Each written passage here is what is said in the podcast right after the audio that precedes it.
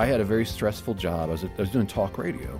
It was mm-hmm. three hours a day of arguing about politics and whatnot, and I was fairly good at it when the ratings were fine, but stressful.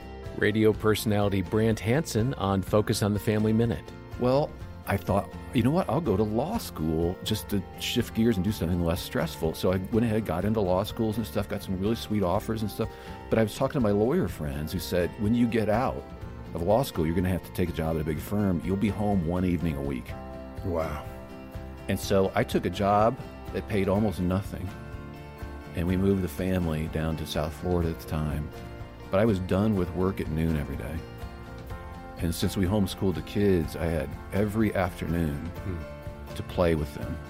But I know my kids. Hmm. And then later on, guess what? My career was fine later on when I had more time. More insights from Brant at FamilyMinute.org.